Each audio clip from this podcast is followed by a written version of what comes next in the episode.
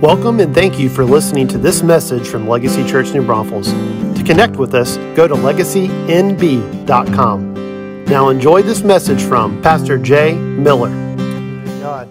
Um, also, things we're working on for 2023 is we're, we're going to be revamping even some of the, with our, our ministries. Uh, we know we're in a season for evangelism, so we're working on some training and equipping for evangelism. I know there's a bunch of you evangelists out there too, and so in fact we're also, if you if you've only come in the last couple of years, you wouldn't know this, but what we did pre-COVID is uh, the landlord uh, that owns this building also owns the car wash and the laundromat right next door, and for so for several years in a row we had did something called Love New Braunfels, uh, which is uh, where we would offer free car washes, free laundry for folks and, and not inviting them to church, just invite them to, hey, we just want to bless our community and is there anything we can pray for you to, in that? And so uh, we've got incredible testimonies of people being healed. I've got a picture still in my mind of somebody leading this guy to the Lord, and in the picture you see this light coming down right on top of the guy's head as he's praying. It's the most profound picture I've ever seen, it comes of evangelism. It's like it was so crystal clear, and in the moment, nobody saw it in the natural, but it showed up on the picture.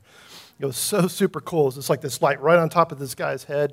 And so we, are gearing up for that. We really do feel like we're in a post COVID season. I know the rest of the world and nation may not be, but we don't move by the world or the nation. We're moved by Him, right? And so we're going to lead the way. We have to be able to lead the world and the nation into a place of, of what he's doing. And so, so we'll be training up uh, evangelists. We're going to be training up people in, in deliverance and uh, ministry. How do we also pray for the sick? All those different stuff. Just be ready as we move into 2023.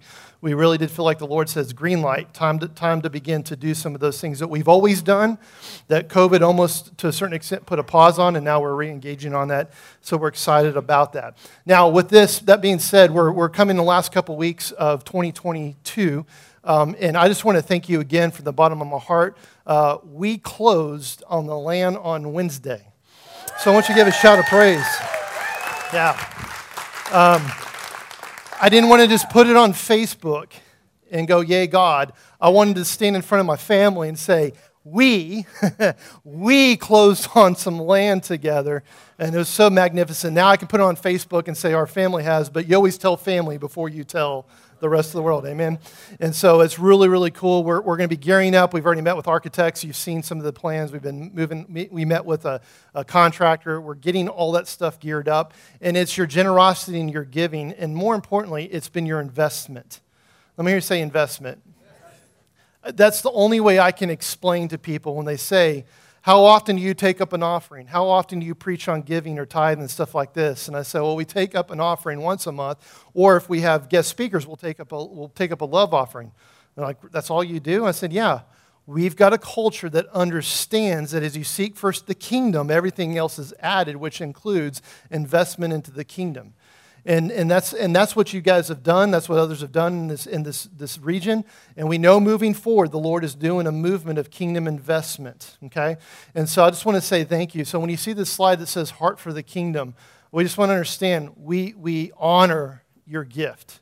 But we know you were investing in God, you weren't investing in a person or a place. You were investing in what the Lord's doing. And there was something that the, uh, during our pre service prayer time, uh, Chris Newton had, had prayed. She said, You know, Lord, we're not trying to build a big building or, or a big church, but we just want to build your heart. What's in your heart? And I'm like, Yes, that, I mean, it was such a great way of, of, of communicating is like, this is an investment and what's the dream in the heart of God for New Braunfels and the surrounding region right? That's what we're giving birth to. That's what we're sowing into. That's what we're going after. I'm not taking an offering right now. I just want to tell you thank you so much for your partnership. And be praying. Uh, there's a very practical side of it. If you're trying to finish up your tax season going in into what does it look like, uh, just realize that we're in the last couple weeks. If you want to give towards the Kingdom investment, this is a, the perfect time to do this these next couple weeks. Um, we will continue to raise funds specifically for the land um, so that we can, we can not just pay the land off, but we can continue that, that process of going towards building a building. Um, uh, it was really blessed this week to, to, to, talk to a brother who had, um, in a previous season, had walked his church through uh, the finishing of a building campaign, stuff like this, and he goes, "Hey, I'm going to share something with you that encouraged our people." And so he he he shared something with me that broke it down to, "Hey, here's the total project. You know, here's the number of years it'll take, and, and here's what it is per year, per month, per per week, and per day, just to get perspective of what it looks like." And so that invitation. So we're going to be getting some of those things together, so we can we can really say, "Hey, guys, here's how you can invest." Right? Uh, if everybody working together does it, it really breaks it down, and we know there's good things happening. Now, before I preach and share the message, by the way, I just want to say I think the best preacher in the family did a fantastic job last week. Uh, my beautiful wife, yeah. She, she, she'll, she'll, she's such a uh, humble and quiet behind the scenes person. Um, but whenever the Lord moves on her heart, I'm like, people need to hear your voice. And so I was so glad that she shared. I listened to it. It was so good, and I'm excited about that. But this week, um, I was praying through some things, and the Lord says, What testimony are you going to let hang in the air? Very interesting phraseology that he said. I said, Okay, what do you mean? He says, What testimony are you going to let hang in the air? Are you letting the testimony of what I'm doing? Or are you letting the testimony of what the, what the world's going through hanging in the air? And so I said, Well, I want your testimony. He goes, All right, then ask your daughters. And, and I said, Okay, you know, on this thing. And, my, and so last weekend we had our, our lock in for our youth. And uh, when I got, when Macy came home, she tried for two days to tell me, Hey, you've got to hear, you've got to hear what, what God did that night. And I had some other things that were going on. I said, I do want to hear, I'm just not in the place to hear it. And then the Lord said, What testimony are you going to let hang in your head? I'm like, oh, I need to hear this testimony, right? And then as if it was good for me, it's good for us. And so I asked her, I said, would you text a few of the folks that were engaged with what God did and have them share Sunday morning? Because we have a prophetic word that says, as the youth go, so does this church. And that's, that's legacy, right? Uh, a wise man told me legacy is not about what happened in the past, legacy is what's coming in the future, what's being deposited and moving forward on that too. And so, uh, so I had Macy text a few folks. Whoever you texted to be a part of it, don't y'all come up right now? Six.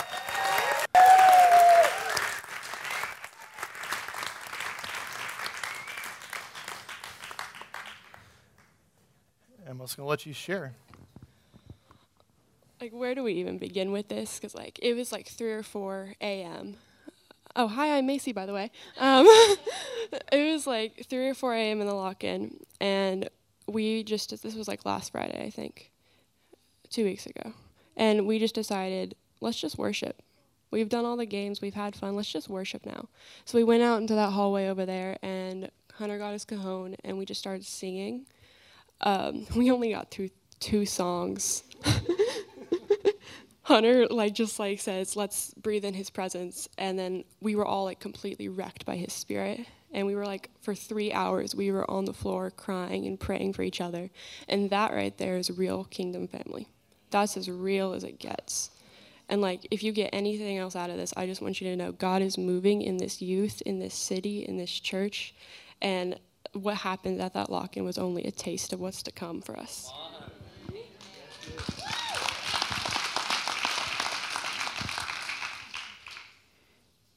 I don't remember it being humid, but it felt humid afterwards. Hi, I'm Caleb. yeah, it was just thick, very thick. It was like, yeah, that's all I got. It was, it was an awesome night. It was very awesome, very fun. Yeah, that's all I got. Hi, I'm Sarah.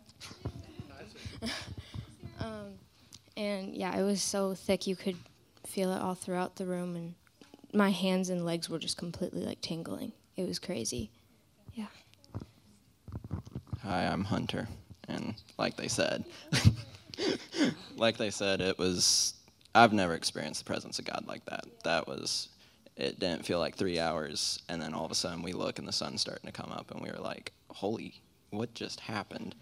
And I don't cry, I don't shake, I don't do much, but I shook for three hours straight. My hand was doing this, but at a speed I can't. I could have probably walked through the floor. Like, it was nuts. Hi, I'm Camden.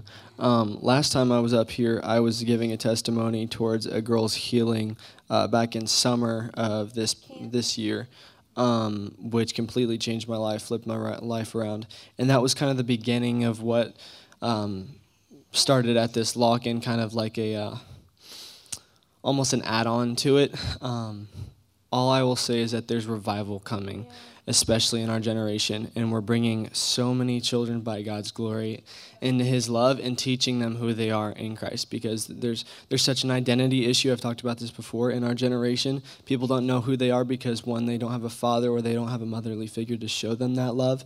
So we're able to show them that through this. And that night, so all of us got something that we needed. I got delivered and um, had generational curses broken off from my family that we've had for years. Um,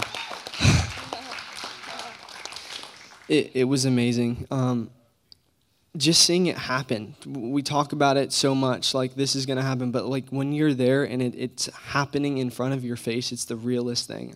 That's what makes me, I would give my life for that, to show each and every person the kind of things that I've seen. That's how real, how awesome God is. And that shows you how much Jesus loves you because he delivers you from things that you never imagined you would, you would be delivered from. So if if there's anything to pick up from what happened, I would say that he can get you and he can take you through anything. He can heal you from anything. It, even if it doesn't seem like it, I've seen a girl's flipping foot be healed completely jagged. I just got healed from a generational curse that's been in our family for almost 100 years. You know, so he, he can do it, I promise. At the right time, Isaiah 60, 22, at the right time, he'll make it happen.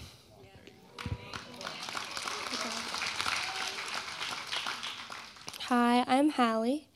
Um, yeah, what Camden said. but also, there was just so much releasing of identity in the room. Like, you could feel that everyone could feel who they were in his presence.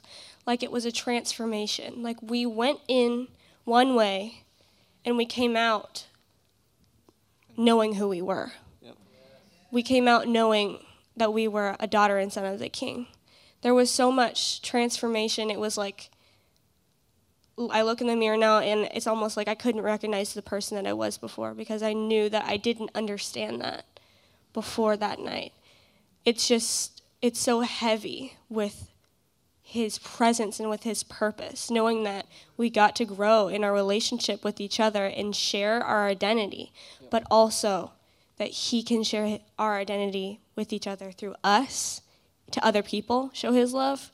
Uh, it was intense, but I mean, God's intense. So. Hi, I'm Jacob. Um, so, I was expecting, you know, it was fun. It was really fun. I, when I was expecting to go, I was just like, oh, it's just gonna be a fun time, you know, Christmas and stuff.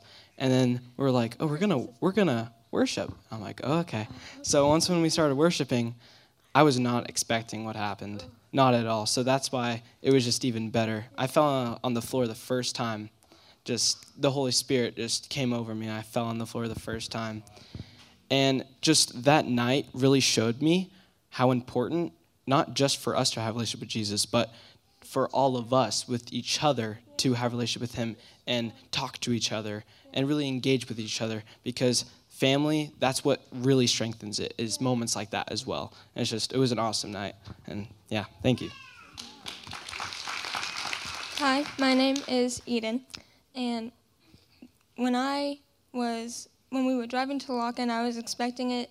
I wasn't. I only wanted to go to like make friends. I wasn't expecting to uh, participate in anything or really enjoy it. But then we started worshiping, and I was like, I'm so glad I came. I came for God wanted me to come for a reason. And what happened was, and this has happened to me before. I've been shaking, crying, laughing, but out there, it wasn't even as dramatic as the times that happened at the church I was going to before and the youth I was going to before.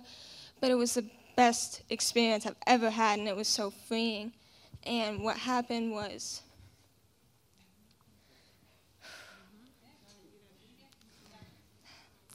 My first prayer request here was that I would find a family with the friends that I made. And this experience helped me do that. And at the end, um, God said, I told everyone that, and Caleb said, Welcome to the family. And I knew that's uh, where I was, even if I wasn't close friends with these people. And some of them I didn't know their names yet. I just uh, felt accepted and free after all of that.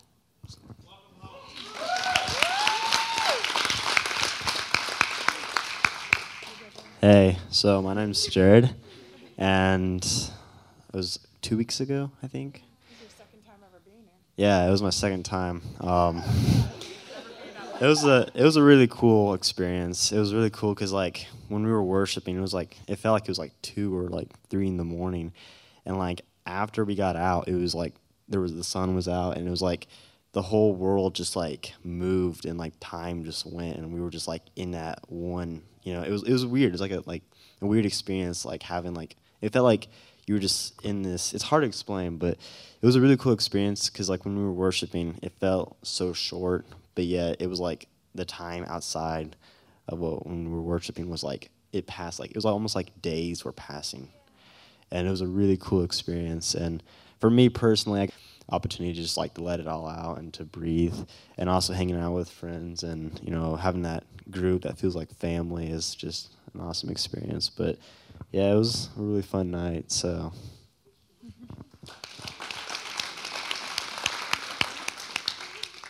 I'm Raina. Okay, sorry. I love these kids so much. And my heart is with them wherever they go every single day, even when we're not together. Um, I'm just praying over them and pouring everything I have into loving them. And I know God would call me to do that to each one of them. So they're like, Raina, go ask Erica if we can worship. I'm like, you have to ask that, but okay, fine. So I'm like, hey, Erica. So we, we go out there. I don't know why, but I knew something was coming in my spirit. So I was just like, it's about to happen. and um, I was talking to Tina Cutler afterward and telling her the story because she didn't get to be there. But and she said, you know, those bonding moments, those experiences, are what bond us together like family it's not just that we're all here together, but it's that we're like of one mind. And then this experience, it just, they were close before. I mean, they loved each other before. But now it's on a spiritual level and a supernatural connection. And I feel like super honored just to have been there and watch. It was so organic. And it just happened, and Holy Spirit came in and He touched each person mm-hmm. and I got to watch almost in the spirit, like his hand touch each person. And it was pretty magical, especially as a mom. I'm like, man, I, I get to watch this. I get, this is what I've prayed for. For 18 years, I've been praying for this, and I get to be here and experience it. And I just feel super thankful to be a part of Legacy Church. This, this church and all of you are an answer to prayer.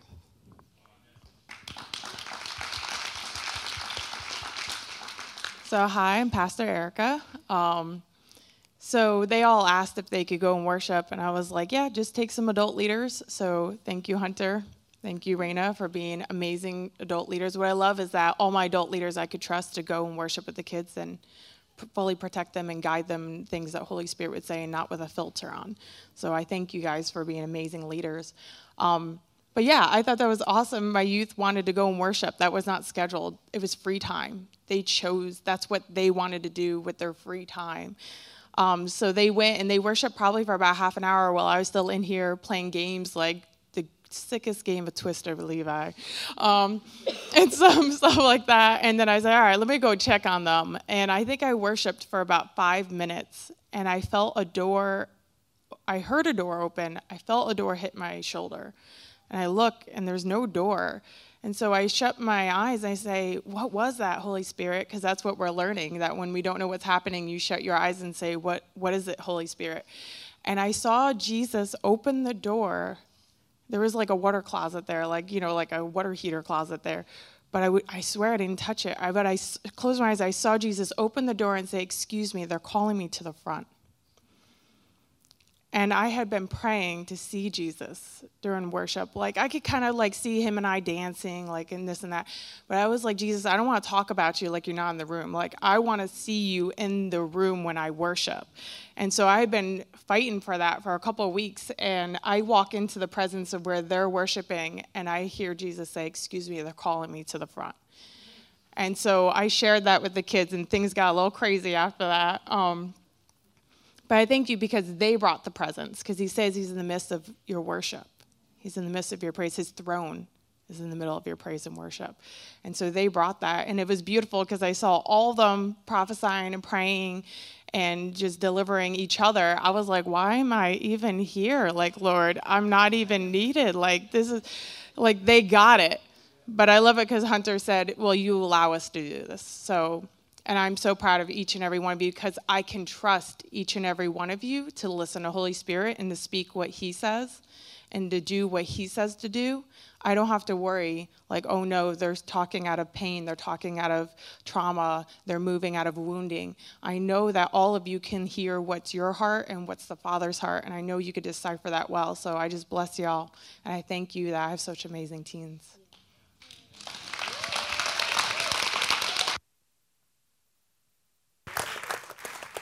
So here's what I want you to do is after service, find one of these kids and ask them to give you what they had. Right, just freely receive. We freely give it away. They've got something to give you, right? That's, that's very unique. And when Erica told me that story, I just started crying because it's like, excuse me, they're calling me.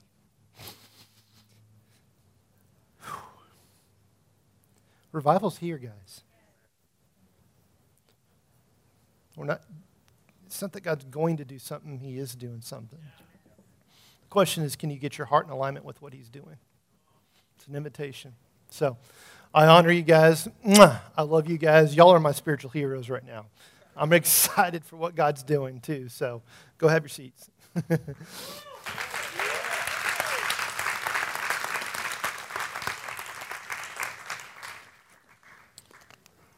So if you have your Bibles with you, I want you to turn to Ezekiel chapter 39.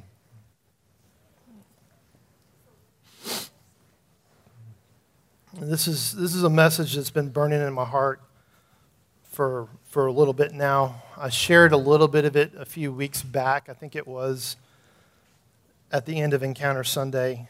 Um, just took a moment to, to, to, read through this, but the Lord's kept unpacking this. Um, I, I, if you're new here, um, hi, my name is Jay. um, first week in November, we were in Redding, California at a Leaders Advance with Bethel Church, and I shared a testimony how we were standing on this bridge called the Sundial Bridge that spans over the Sacramento River. And uh, there's this testimony of Lou Engle who who's led prayer movements. Um, he's led evangelism movements, things like that, and especially activating another generation to really press in for what God's doing next. And um, I'm not going to retell the story, just kind of give you the Cliff Notes version of it. Bill Johnson started sharing a story about when, Bill, when Lou Engle had called him uh, about a month before Bill's wife, Beni, had passed away from cancer. And Beni had written a book called The Power of Communion. If you don't have it, I encourage you to go on Amazon, grab it. They've got a really great leather bound 40 day like journal that goes with the book. It's like 16 bucks. It is, it'll be one of the best investments you can make. And the Lord's been really moving my heart because we, we honor, we love communion. Um, we do things here because we've heard the Lord's instructions and we're trying to be walk in obedience in the flow of what God's doing. And so we typically take communion once a month together as a part of worship because we really wanted to highlight the important part of what it is when we come together. And then we make communion available the rest of the week, you can, or the rest of the month, you can always come up and do it. And so communion's been burning in my heart already. And so Bill begins to tell this story uh, about Lou Engle when he came in. And, and Lou tells him the story. He says, Bill, I remember there's this place on the Sacramento River where the water turns red. And at the place of where the water turns red, that's where the fishermen stand, and because that's where all the fish are actually gathered in the red water, the Red Sea.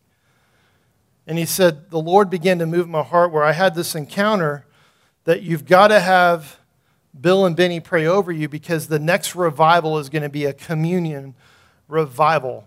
And he says, when you hear the Sacramento River, you need to start hearing the sacramental river. That communion is not just a thing we do, it's a sacrament. It's, it's holy, it's set apart. There's an encounter. Communion is not about this remembrance that Jesus did something 2,000 years ago.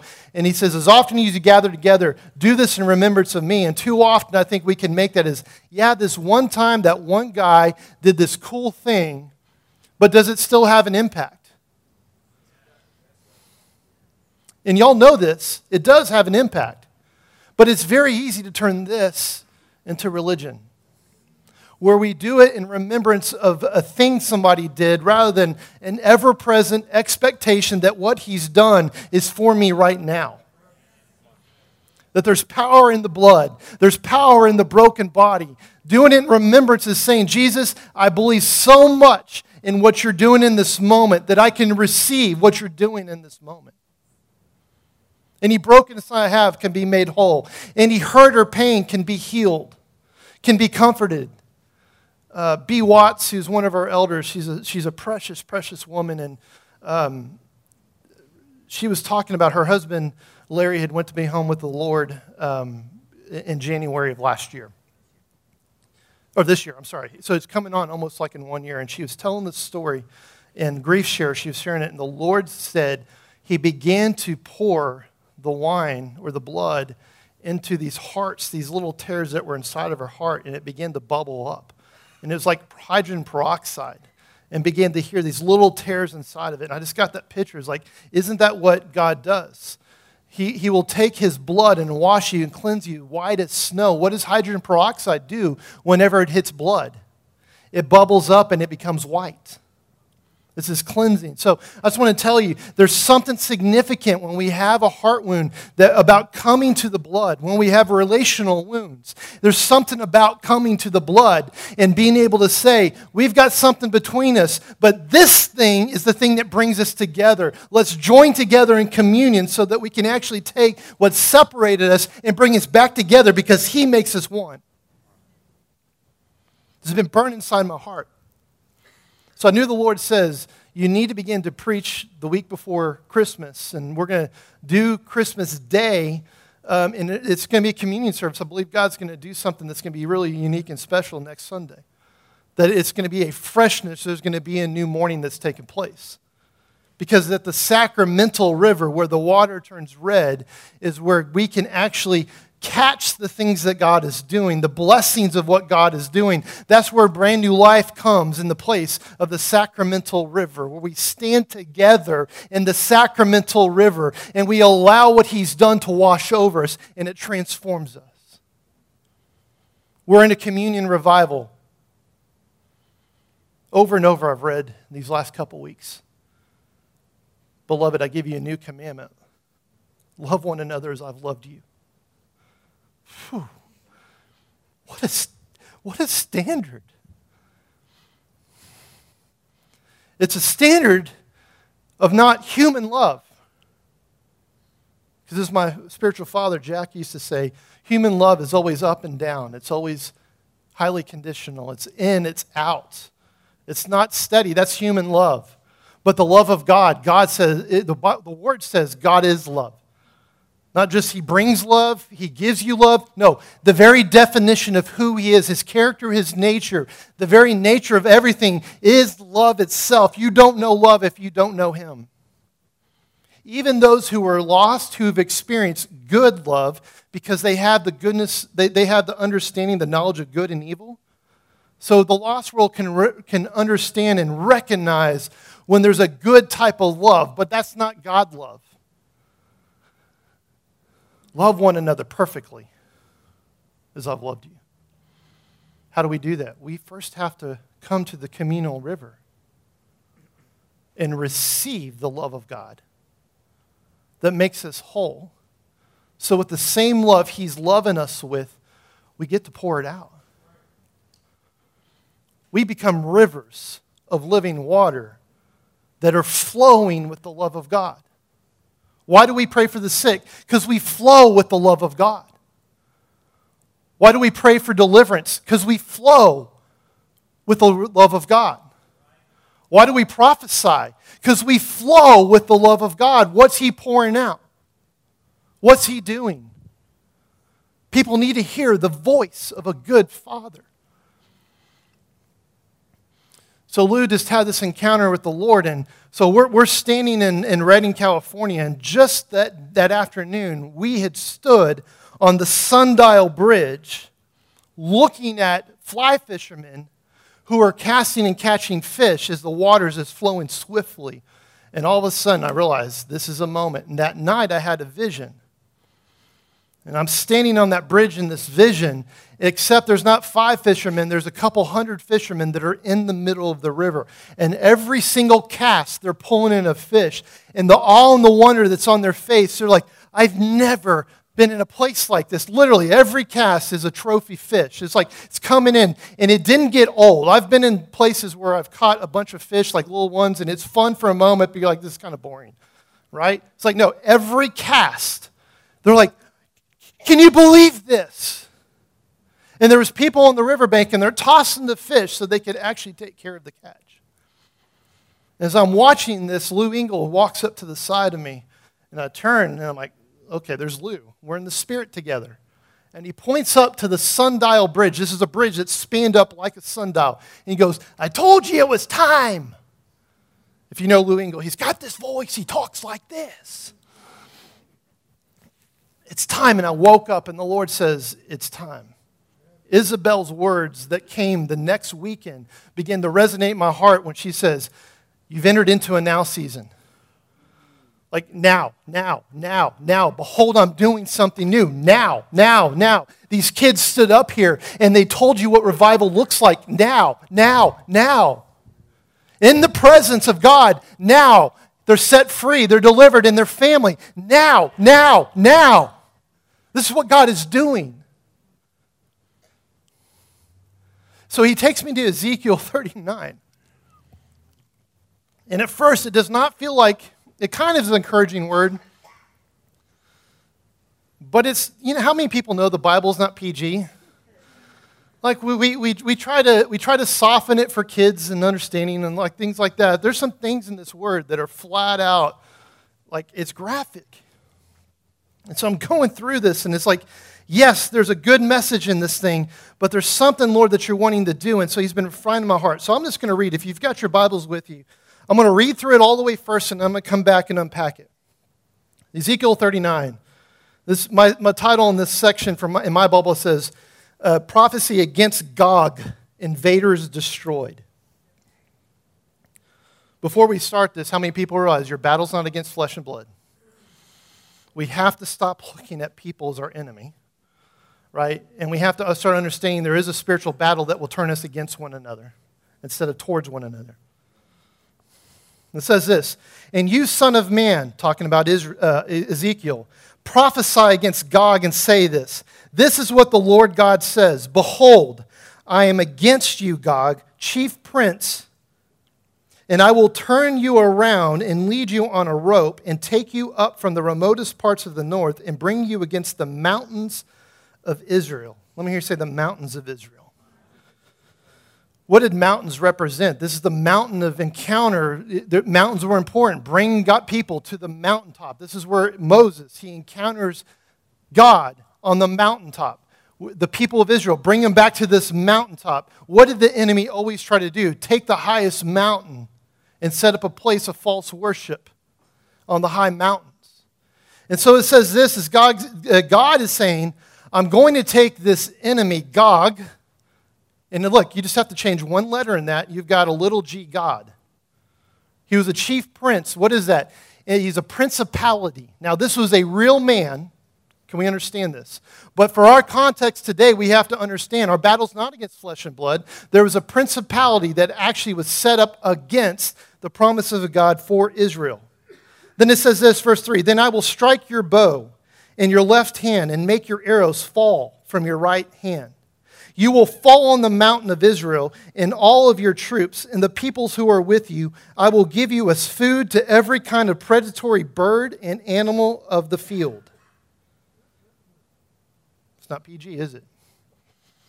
You will fall on the open field, for it is I who have spoken, declares the Lord God. And I will send fire upon Magog and those who inhabit the coastlands in safety, and they will know that I am the Lord. I said I wasn't going to unpack it. I feel like I'm supposed to unpack it. What is this place? Verse 4 You will fall on the mountain of Israel. Calvary was a mountain, it was a hilltop.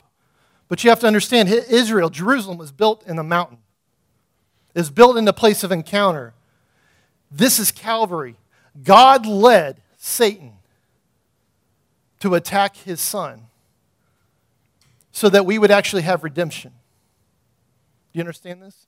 If, if Satan would have understood what Jesus was about to do, he would, not, he would have killed everybody that was trying to kill Jesus. If he would have had an inkling, but God said, I'm done. Enough is enough of the enemy having its victory, death being the primary enemy. Like Satan's not even the primary. Death, separation from God, is the primary enemy to God's people. Because when you die separate from Him, you die separate from the goodness and everything you were created for. And God says, I'm not going to tolerate death having victory anymore. It's a chief, it's a principality. I'm going to take it down. And it says, this You will fall on the mountains of Israel. You will fall on the Mount of Calvary. And I just want to tell you, we celebrate that death, our final enemy, has been defeated for those who know Jesus. And it's time, what I hear the Lord say is, it's time that my people take seriously what was actually done on Calvary. We have an enemy. We have to be aware of it. Yes, but he's already defeated. Just don't re empower him. It says, You will fall on the open field, for it is I who have spoken, declares the Lord God, and I will safety that they will know that I am the Lord God. What is this? the places the enemy occupied in your heart, in your mind, your will, your emotions, in your physical body. The, the enemy and his hordes, the way he's had an impact, the way that death or sin had an impact in your body, had an impact on your heart. The Lord is saying, I'm bringing that down. Not only am I killing the enemy, the impact he's had on you is going to be known. Why? Because I am the Lord God. Look what it says after that. I will make my holy name known in the midst of my people Israel. He's wanting to make his name, his holy name, his set apart name, his precious name, his powerful name made known to his people. What happened with these kids? He made his holy name known to them in the middle of what they were doing. Where they don't fear an enemy anymore because they know the one who will fight for them. They know who they've been made to be. They're in family. It says this I will not allow my holy name to be profaned anymore. But the nations will know that I am the Lord, the Holy One in Israel. What is all ministry about? Make the holy name of God known. When the enemy comes to lie to you, what is he doing? He's profaning the name of God. You can, you can chop it up to whatever the lie is. It doesn't really matter. What's the intent? I'm going to profane. I'm going to make the name of God in your heart and your mind make you want to push back. What happened to Adam and Eve? Satan was trying to get them to agree with him. God really didn't provide for you. He didn't really make you in his image. He didn't really make you to understand what perfect goodness looks like. If you'll just eat what he told you not to eat, then you'll be like God and know what was happening in that moment, the profane of the name. Agree with me versus agree with God. And God says, uh uh-uh. I'm done allowing my people, the ones who've been called by my name. See, God's not an egomaniac. He knows He's holy, He doesn't have to prove it. But what He does want to do is those whom He made in His image, who carry His name, He's going, when they're under attack, my name's under attack. My character is under attack. I'm going to come make sure my kids know that I'm good. This is what communion does. Look what it says, verse 6 Behold, it is coming, and it shall be done, declares the Lord God. This is the day of which I have spoken. Then those who inhabit the cities of Israel will go out, listen to this, make fires with the weapons and burn them both bucklers and shields, bows and arrows, war clubs and spears. And for seven years, let me hear you say seven years, they will make fires of them. The number seven is so significant. It's, it's worship, it's perfection. On the seventh day, what did God do? He rested. And what they're saying is, is this number one, what do we do in this place when we're taking communion? We take all the weapons that have been formed against us. How many people know that verse in Isaiah 54? No weapon formed against you will prosper and stand. How do you actually make that a reality in your life? You make it a sacrifice of praise. You realize you get to rest in the completed work of Jesus. I'm not working towards victory, I'm living from victory. I'm not fighting against an enemy who actually has victory. I'm actually fighting a defeated foe, and the weapons, therefore, that he's employing against me don't have a legal authority in order to be able to have fruit in my life, to prosper in my life. And so, what do I do? When the enemy comes to say, ha ha ha, I'm going to bring a lie towards you, I'm going to, I'm going to turn somebody against you, all those different stuff, I'm going, to, I'm going to send disease to you. Remember, God didn't send disease, that was a consequence of the fall of separation. He says, when the enemy throws that your way, it's time to turn it into a sacrifice of praise. To rest in the completed work of God. For how long? Seven years. When are you supposed to stop praising? Never. Perpetual state of worship. Jesus opens the door in that hallway and says, Excuse me, they're worshiping me. I come into the middle. What were they doing? Every arrow that had been inside the mind of them burned up. We think we have to get really strategic of how we pull stuff out. And sometimes we do need to have strategy and wisdom of how do we walk somebody through inner healing or, or whatever that may be. But let me tell you what, if we can just teach people to worship, in his presence, the weapons of the enemy actually burn up. We're so worried about the fires of hell that we forgot about the fire of his love. I read something on Facebook. I don't read Facebook a lot, I just happened to do it today. And it says that the fire of his love makes the fires of hell feel really cold.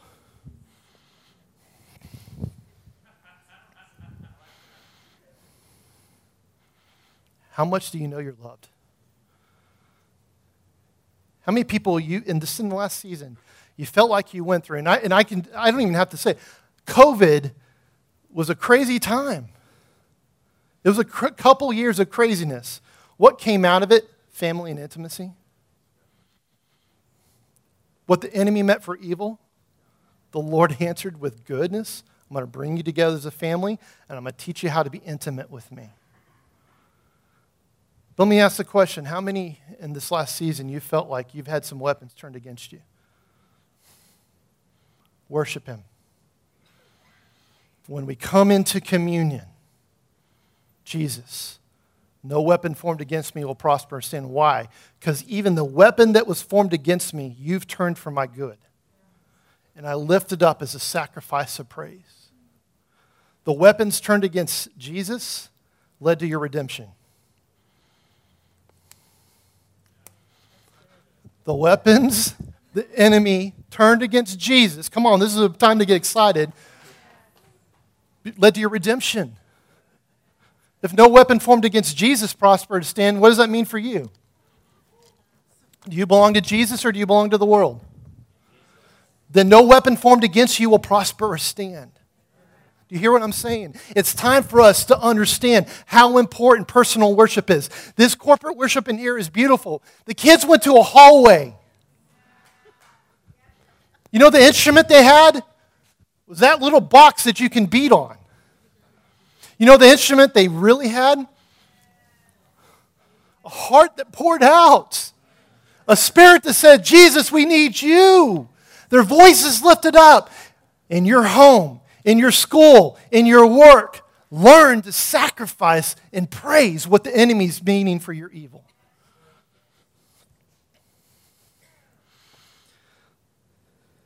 I'm going to read it again, verse 9. Then those who inhabit the cities of Israel will go out and make fires with the weapons and burn them bucklers and shields, bows and arrows, war clubs and spears. And for seven years they will make fires of them. They will not take wood from the field or gather firewood from the forts, because they will make fires with the weapons. And they will take the spoils of those who plundered them and seize the, the plunder of those who plundered them, declares the Lord. Isn't it amazing that when you turn into this place as a sacrifice of praise, what actually comes is there's actually payback? There's plunder. Not only what the enemy meant for evil is turned for your good, but the things that he's stolen elsewhere actually is returned. Everything he's stolen is returned. And notice it does, should have an effect is not just in here. We have to go out. Guess what? We as a church might come to this place as saying, Yep, we know no weapon formed against us will prosper or stand. We're in this perfect place. Great. There's a lot of people out there who have a weapon that's been formed against them. They have no idea that Jesus has set them free. Where do we make the fires of praise? Out there. Why do we got to go to the streets? Out there, because people have been, have been overtaken by the enemy and the weapons have turned against them. And it's time for us to go out there. What's the result? It will turn it into praise. What's the result? That my holy name would be made known to the nations. Notice that I love Legacy Church. That was the name that God gave us, gave us. It, was, it was to uniquely identify us. But guess what? I'm not looking for, for Legacy Church to have a profound name in our community. I want Jesus to have a profound name. If, if, if the only name that's lifted up is legacy, we've got a problem. It's not about legacy, it's about Him.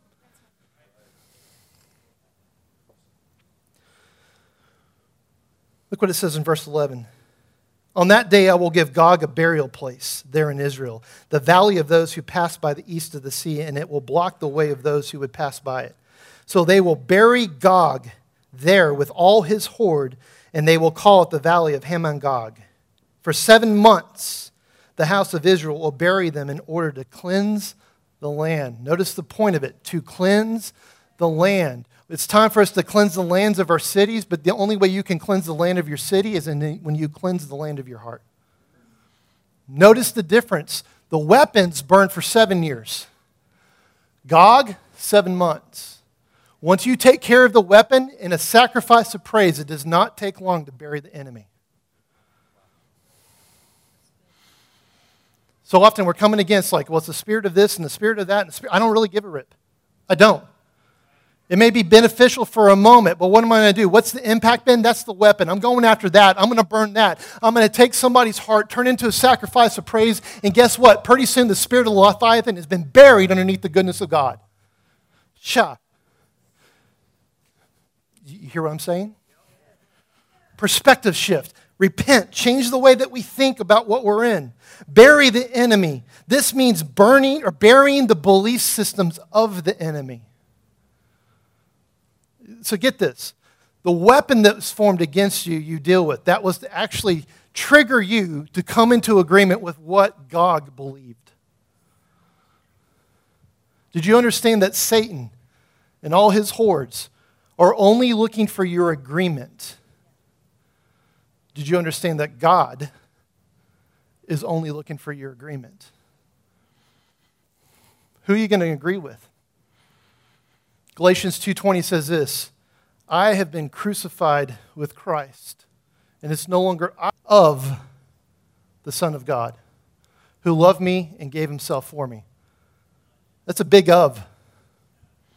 Most of your translations say, live by the faith in. That's not the original language. You don't just put your faith in who Jesus is, you take on the faith of Jesus. What does Jesus believe? That's your belief system. What does it mean to have the mind of Christ? I think like he thinks, I feel like he feels, I believe like he believes. I have the mind of Christ. If it's no longer I who's standing here right now, it should be Jesus. And what should be coming out right now is Jesus. We use this all the time, saying if you squeeze an orange, you should get orange juice. If you squeeze a Christian, you should get Jesus.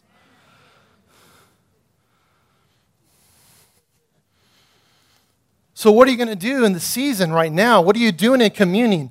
I've already dealt with the weapon. Jesus took care of the weapon for you. No weapon formed against you will prosper stand. Now there's something for you to do. The maybe the living room of your heart that's starting to stink. It's starting to gather flies, and it's belief systems that God never had. It's time to bury those. It's time to bury, it's time to deal with it. I'm going to believe God. What do I do when I do this in remembrance? I believe Jesus. Every word, every thought, I believe him. Well, what if I have a mystery, Pastor? I believe God in the middle of mystery. I've prayed for people to be healed of cancer and have seen them healed of cancer. I prayed for my father to be healed from cancer and I saw him die. What do I do in that place? I believe God. I will not let Gog try to convince me that God doesn't heal anymore because I had an experience that didn't match up to the standard of who Jesus is. Bury it. Don't give it a second thought. Deal with your belief systems. Are your belief systems consistent with the faith of Jesus? This is what we're doing in this moment when we take communion. I love what Kelly said. She goes, We were talking about this message. I had to confer with the, the, the most beautiful preacher in the family. And she goes, Sometimes we used to believe something, but now I believe God. See what the enemy is going to sometimes try to trip you up is you used to doubt, you used to have fear, you used to believe different things, and you forgot, but now I believe God. You need to have some but now moments. How do you repent? I change the way I think after I encounter the belief of who He is. And then it's this invitation into family. When I'm taking communion, do I really believe Him? Have I really had a but now moment with God? Look what 17. They've cleansed the land. So get this. They've cleansed the land from the weapons, they've cleansed the land of the dead bodies. Verse 17 So, as, as for you, Son of Man, this is what the Lord God says Say to every kind of bird, let me stop here real quick, just for context. Before he's telling Ezekiel, prophesy to the enemy. I forgot to mention that, by the way. Not only was he prophesying, hey, Ezekiel, let me tell you what's going to happen. He tells Ezekiel, prophesy to the enemy, you're going down. Let me tell you what, you have to get to this point. You don't spend a lot of time talking to the enemy. But I want you want to do is this blood is the testimony. Enemy, you've gone down. You've gone wrong. The room you had to me inside of it, it's no longer valid. You need to make a declaration. Now he turns Ezekiel to, now let me tell you what to do next. So, verse, where was that? 13. 17? Yes. Now, as for you, Son of Man, this is what the Lord God says Say to every kind of bird and to every animal of the field, Assemble and come, gather from every direction to my sacrifice, which I'm going to sacrifice for you as a great sacrifice on the mountains of Israel, and you will eat flesh and drink blood. Kind of sounds like communion to me. It's a, how, how do you want to look at this? It's a spiritual feast. It's a spiritual feast. Prophesying to the spirit realm. Release the angels assigned to your life. Release, align yourself into this place and say, now I get to eat on what the enemy had intended for evil. I get to eat flesh and I get to drink blood. What was Jesus' most offensive statement he made in all the New Testament? Unless if you eat of my flesh and drink of my blood, you can have no part of me. Why is that important? This is where we move all in. This is where we move all in. I'm willing, God, to move all in. And everybody else is going to think I'm crazy, but I'm actually partnering with your body. I'm actually partnering with your blood. What does that mean? I don't look at this thing as just elements that are grape juice and, and a wafer. I don't look at it as wine and bread whatever you, however you take it. Here's the point I grew up Catholic. And the Lord began to challenge me. Now, I'm not going to get into all the theology, but I'm going to tell you what. They had a supernatural faith that said the Eucharist and the wine turned into the literal body and blood of Jesus. Supernatural faith. Like there was a legitimate faith that believed this. All I'm saying is this what if when we took this, we were having an encounter not with a dead thing, but we were actually having an encounter with the resurrected body? What if we were actually having an encounter with the DNA of Jesus? Blood identifies you. This is why those DNA tests are such a big deal. The what is I don't know what the name of them are, but you can say I came from this and my family from this continent, this, this, and this, and this. Why? Because blood identifies you. Let me tell you something. You don't need to do one of those DNA tests. This is your DNA test. Because the you that was born into this world is no longer alive. You were born again as a brand new creation into a family that's unified by the name of Jesus. We have to come to this place. I've got one more. I skipped over it, but it's okay. We can go backwards. It's actually legal.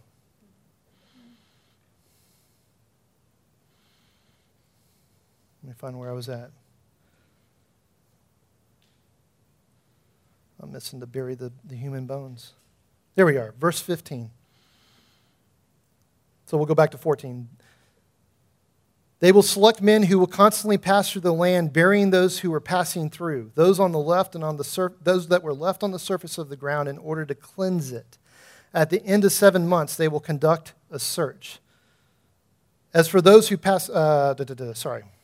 As for those who pass through the land, pass through, and anyone that sees a human bone, let me hear you say human bone, then he will set up a marker by it until the burial detail has buried it in the valley of Hamon-Gog.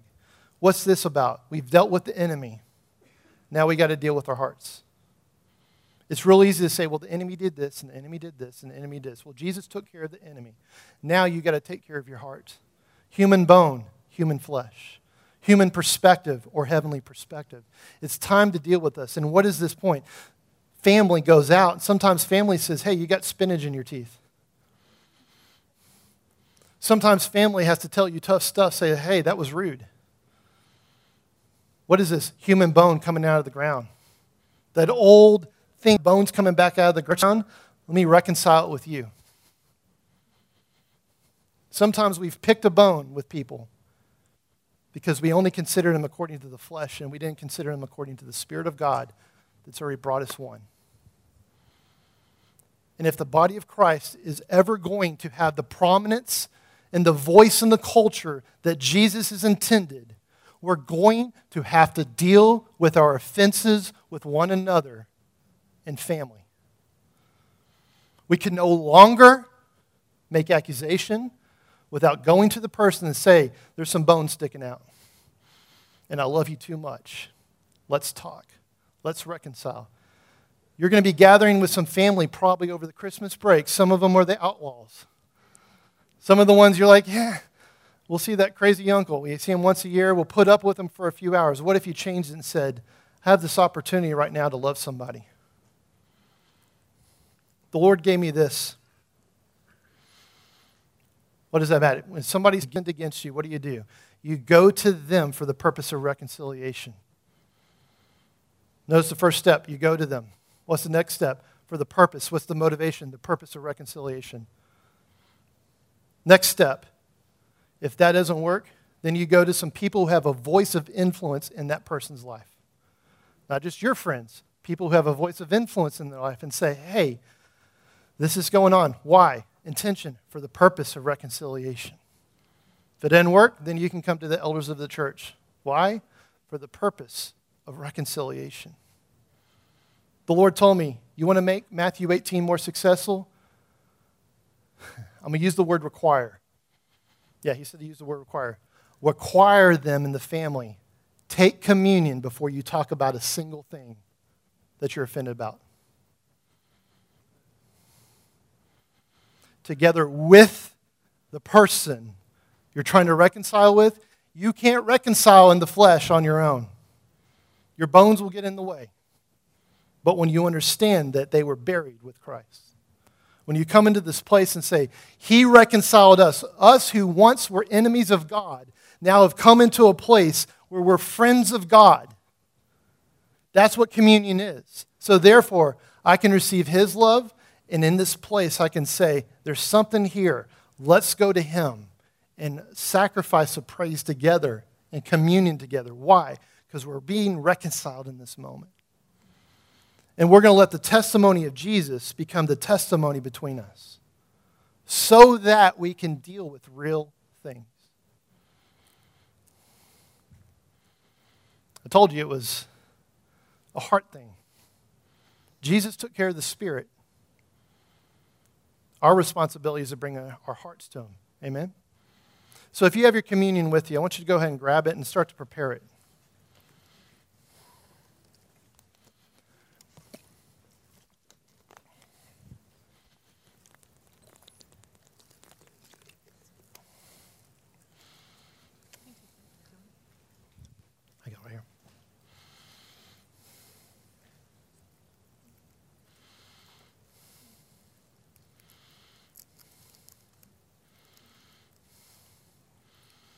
So here's the perspective the thing that the enemy used to feast on was our disagreement with God and our division with one another. Now we're going to feast on our agreement with God and our unity with one another.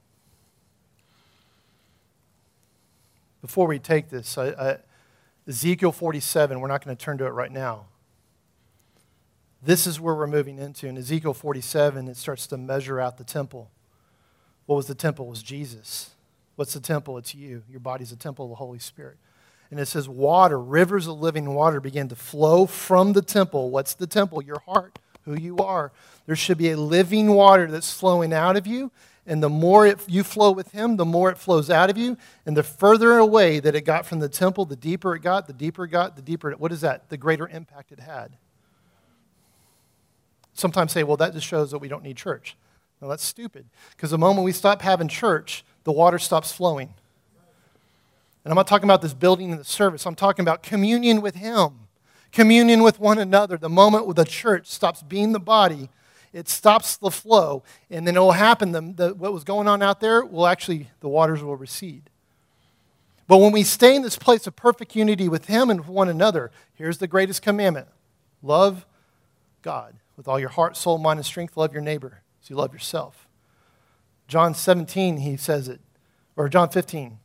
This new commandment I give you love one another as I've loved you. What are we doing in this moment? So in Ezekiel 47, it gets to this point as it flows down, it flows down, and the result was it got so deep that it allowed a pool or a place where the sacramental river could actually flow. And it says, Now stretch out your nets, because in that place you stretch out your nets, fishermen, suddenly there's going to be a great catch. Every sea of the great sea will actually be caught in that place. What is this? Every tribe, tongue, nation, every person will be caught in the rivers of communion with Him and with one another that provides a place for them to be caught for Him. And it says, and on each side of the river that's flowing, there's going to be these great trees. What does the Bible call you? Oaks of righteousness that will rise up on the sides of the banks. And it says, and their fruit will feed the people, and their leaves will heal the people.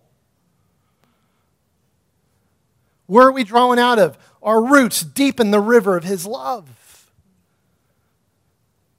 We're going to see our city, all of New Braunfels, will be saved all of this region going from Bulverde, Boerne, all the way to Seguin and beyond, that, that wide of it, it will be saved. From San Antonio up to North Austin to Round Rock, it will be saved and beyond. But we have to come to this place of communion with Him first. Amen? So every head bowed and every eye closed. And I want you to ask this question Holy Spirit, what are you saying to me this morning. Just take a moment and listen to him.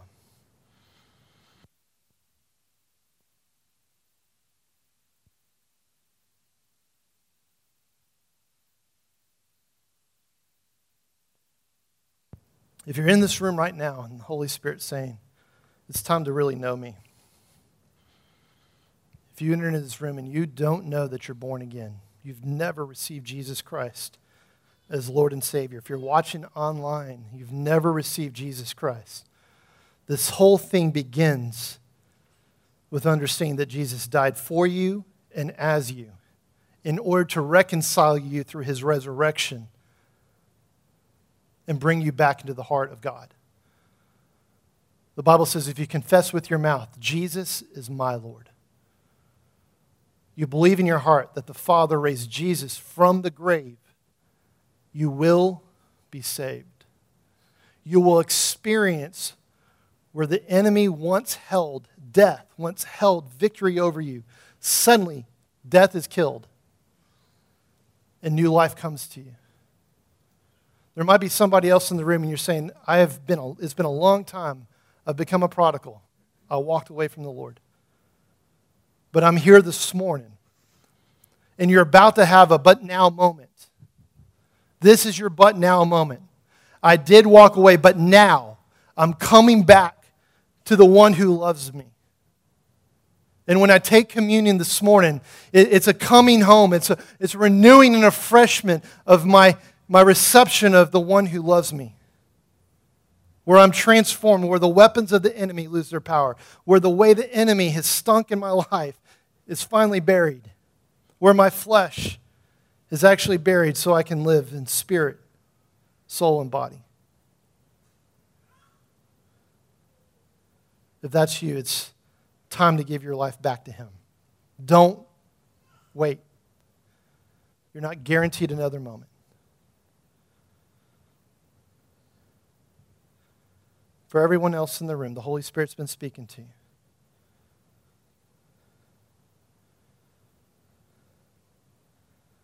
Come into the joy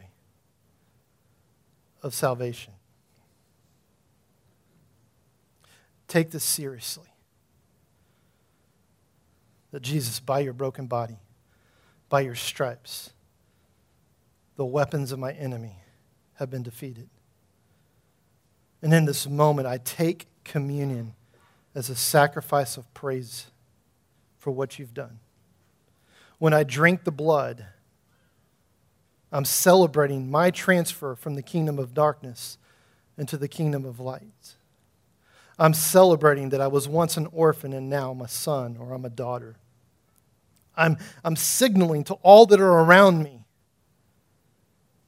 that I'm receiving the love of God so I can give them the love of God. That's perfect. So, Holy Spirit, will we come to you? Would you just come and make this moment supernatural? This is not just a wafer. We believe this represents your broken body, and just as important, your resurrected body. When we drink this blood, it's a sign of a covenant relationship with you where your DNA runs through our DNA. It runs through our veins. And we will let the past be buried, buried by the presence of you now in this moment. Would you bring radical transformation? I just hear the Lord say, for those that need a relational healing, I hear the Lord say this If God were to do a miracle today, would you receive it? If God were to do a miracle today, would you receive it?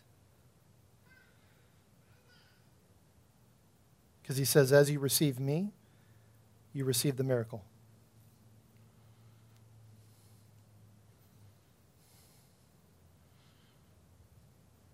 So let's just together take the body of Christ. Would you just lift it up? Just repeat after me. This is my testimony. What Jesus has done for me. This is the testimony that will define my life. Go ahead and take it.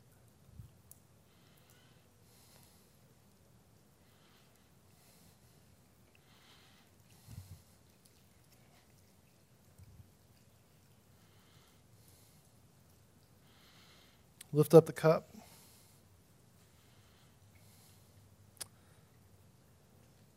This is your blood that was shed for me, that was shed for my family, going all the way back to Adam.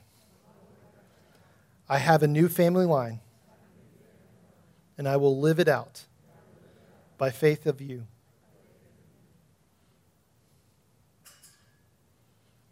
If you need healing, receive healing. If you need freedom, receive freedom, but drink the cup.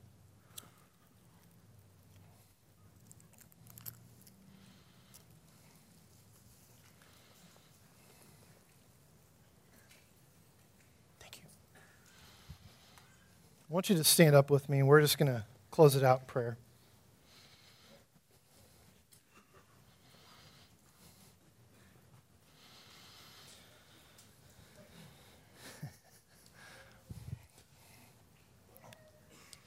It felt like this is what the Lord said just to do. Join hands.